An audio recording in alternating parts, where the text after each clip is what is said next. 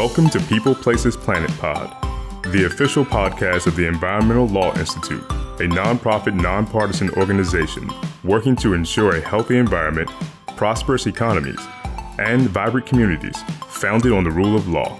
Welcome to this week's episode of the People Places Planet podcast. I'm your host, Sarah Backer.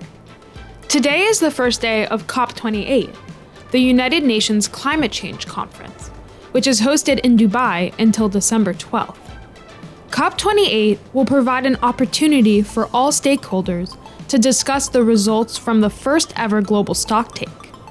The Global Stocktake, or GST, is an inventory of climate related data that assesses where the global community is in terms of meeting or not meeting the goals of the Paris Agreement, principally the goal to keep global average temperature below an increase of 2 degrees Celsius, but hopefully not more than 1.5 degrees Celsius by the year 2050. The global stocktake is also intended to inform the next round of Paris Agreement party climate plans, which are known as Nationally Determined Contributions, or NDCs, which are next set to be updated by 2025. The hope is that by sharing this global stocktake data, policymakers and stakeholders can strengthen the dialogue in terms of increasing the ambition each time there's a round of the NDCs in order to accelerate climate action. At COP28, the negotiating parties will have this data available to them to help them make political decisions about where the Paris Agreement should move going forward. The global stocktake addresses climate progress in three key areas mitigation, adaptation, and means of implementation, including finance, technology transfer, and capacity building. In this episode, I am joined by Angela Barranco, the Executive Director for North America at Climate Group, and Charles Di Leva, partner at Sustainability Frameworks LLP, and the former Chief Officer of Environmental and Social Standards at the World Bank. Angela and Charles discuss their key takeaways regarding the challenges and opportunities laid out in the global stocktake, with a focus on equity and environmental justice considerations. Angela and Charles, thank you so much for joining me today. Thanks for having us. It's great to be here. So, my first question is What does the stocktake tell us, and what are your key takeaways before COP28? It's pretty clear from the stocktake that more ambition is needed as part of the Paris Agreement parties' commitment to fulfill the ambition of the agreement.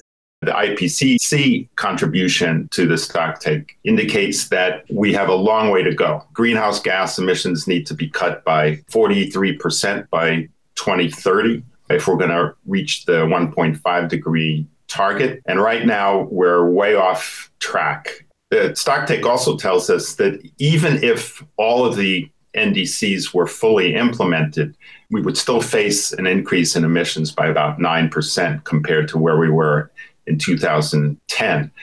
Right now, the world is on track for a temperature rise of between 2.1 and 2.9 degrees Celsius above pre industrial levels. And so this stocktake can then inform both the body of the Conference of the Parties as well as individual national policymakers to find ways to enhance their ambition. And that's exactly what was the intent behind Article 14 of the Paris Agreement. That these aspects would enhance the actions that the parties would take to meet the goals. And in fact, what we've been seeing on a pretty steady basis is that each NDC has been more ambitious than the last.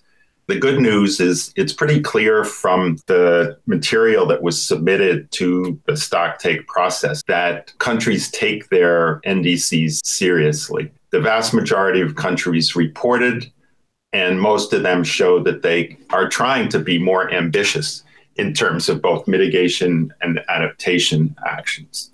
Most countries that submitted new or updated NDCs have strengthened their commitment in reducing or limiting greenhouse gases by 2025 and going forward. And we can see in the global community, for example, that a number of financial institutions, multilateral banks, large private banks, have now pledged that they will no longer finance new coal plants and they'll stop financing oil and gas exploration.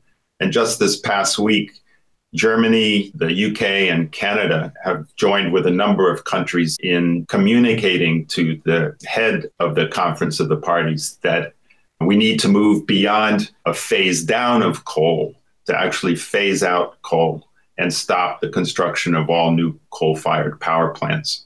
It also tells us that developed countries are not fulfilling the pledge that they made almost 10 years ago at the Copenhagen COP to provide $100 billion a year in climate finance for developing countries.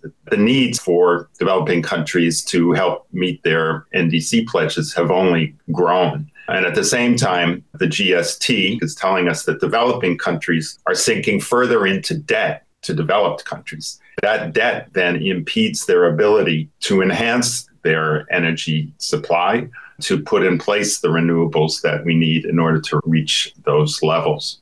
So there's still quite a long way to go. And adaptation funding is even further behind. And this is a political problem because developing countries have always felt that the developed world has been focusing more on mitigation than on the day to day crises that they face due to the inability to adapt to climate change. The GST states that almost 3 billion people in the world are living in contexts that are highly vulnerable to climate change. It also says that over the last decade, that human mortality from floods, droughts, and storms was 15 times higher in these highly vulnerable regions, and that we can expect hundreds of losses of species driven by increases in the magnitude of heat extremes. Angela, what about you? What are your initial key takeaways from the stock take? The primary purpose is for countries to really understand their contributions and look at that global picture. I think there's a transparency element to this. And so that is where I think civil society and where some nationals and private sector, other stakeholders who are clearly interested in the outcomes and are at the table can play a supportive and an accountability role as well. And I think that's very, very important to ensuring that the system as a whole moves in the right direction. I think the global stock take has a lot of users and a lot of different opportunities to help drive momentum for climate action at this time. We are seeing such strong commitment from the private sector as well as the subnational sector to really come to the table and be in partnership with those national governments. So I think it's a really interesting time as the table of stakeholders really expands. So the stock take ultimately tells us that the world is not on track to meet the goals set out by the Paris Agreement. So, what are the obstacles? Why is the world not on track? There are a number of different challenges. 80% of the world's energy still comes from fossil fuels. 90% of transportation in the world is also still reliant on fossil fuels. The world is struggling still in many parts to come out of the economic crises that followed COVID, and making transitions in the short term can be challenging, particularly if the funding is not available to cover the marginal cost difference between fossil fuel energy and renewable energy. And this is one of the reasons why development institutions are asking for additional capital from governments to help provide the type of seed capital that the private industry can then contribute to making these kinds of switches.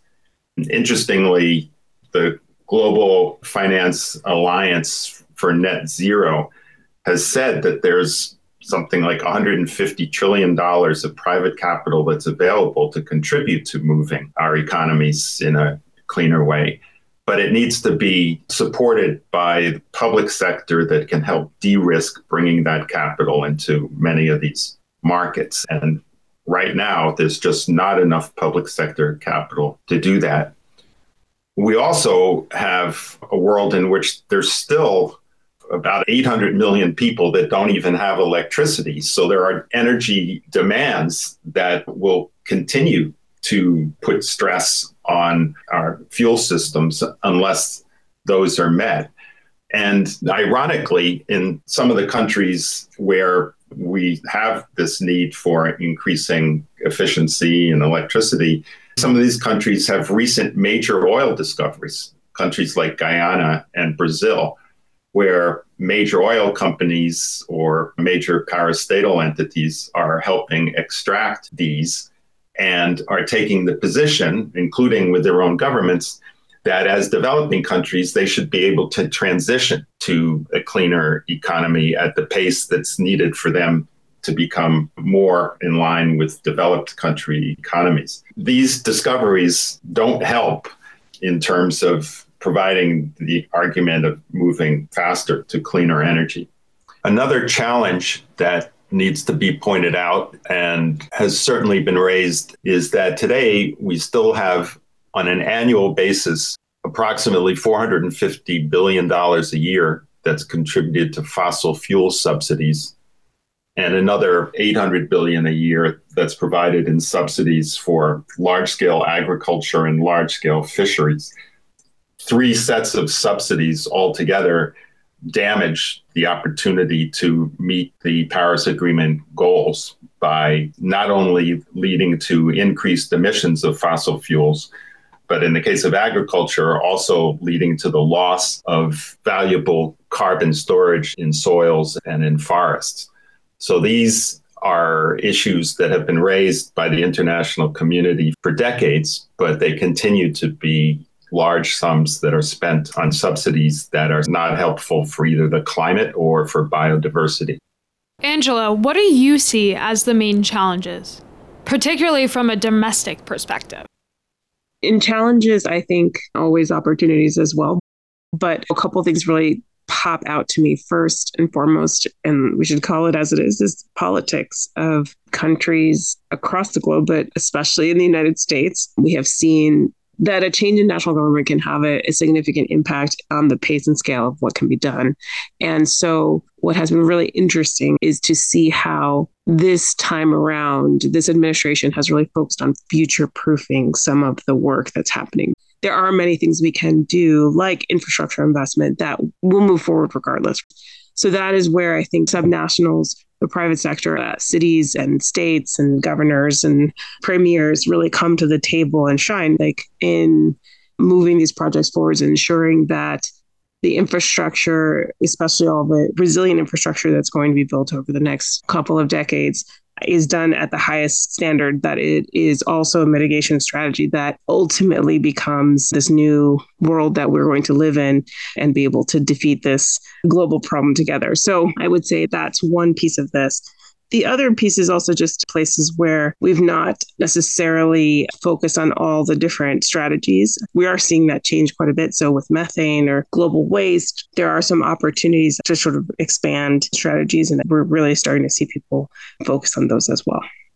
I think it's both political will and personal will. And we see, for example, political will that was demonstrated in the Inflation Reduction Act we see it in what the European Union is doing through instruments like the Sustainable Finance Disclosure Regulation, the Border Carbon Adjustment Mechanism, the Green Taxonomy. See it in California in terms of setting a cap on carbon. And then we see it at the individual level. We live in a city that has made installation of solar panels incredibly attractive in which people could pay down solar installation in a very short period of time, taking advantage of tax credits and sales of renewable energy credits. Yet it doesn't seem to have had the uptake.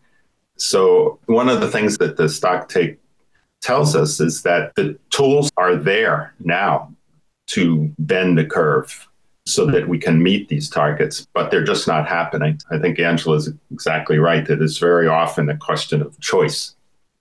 This also gets to sort of a, a big thorny question we have, which is how the impacts as well as the mitigation strategies ultimately will live in many, many communities across this world and be a part of the sort of integral fabric of our economies and then of our countries. And so the will of the people is really important in supporting these decisions and these investments moving forward. And I do think IRA is going to be a very interesting example of that.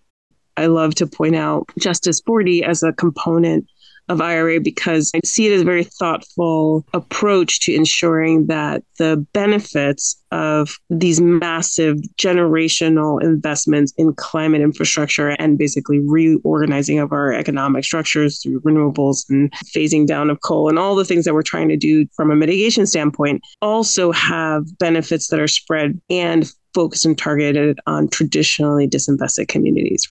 And so getting that right becomes really important when you think about the long term adoption of this as part of our global culture.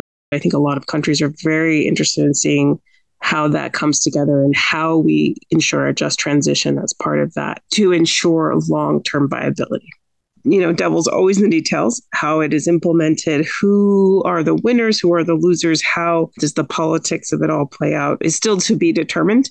But I think the scale of what is happening right now is so tremendous. And I think is entirely a success of the kind of momentum and global shift that happened around Paris, right? So, although it's not been a straight line between Paris to here, I think there has been such an important sort of paradigm shift where climate change is widely adopted and understood as happening. The impacts are here today they cannot be ignored. And so for us to be in a completely different place, but also where subnationals, governors, cities, the private sector, multinational, but also very localized companies and local economies are really grappling with this question together is, I think, a huge, not success because we're not done yet, but is a huge step forward. Thank you so much for diving into some of the progress that has been made, especially at the domestic level. Charles, can you tell us a little bit more about the progress that has been made globally? Global level, we're certainly seeing a dramatic increase in installation of renewable energy. We've seen many examples in different governments of enhancing efficiency in the transport sector or the building sector. And I think those will continue because they make both economic sense as well as sense from an individual quality of life standpoint. The international community, though, has another form of environmental justice issue to consider, which is that in many of the countries that are the largest emitter of fossil fuel, their economies and the livelihoods of tens of millions of people currently rely on heavy emitting fuels, whether it's coal fired power plants or diesel.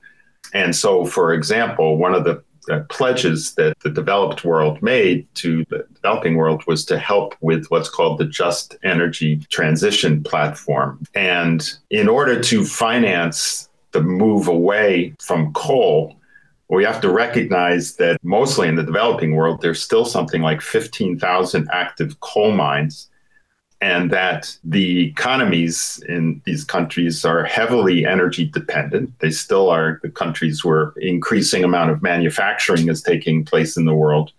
And they feel that just as they are coming out of their status in poverty, they're being told now that they have to make these major switches in their economies. There is a lot of disappointment in the developing world that more funds have not been committed.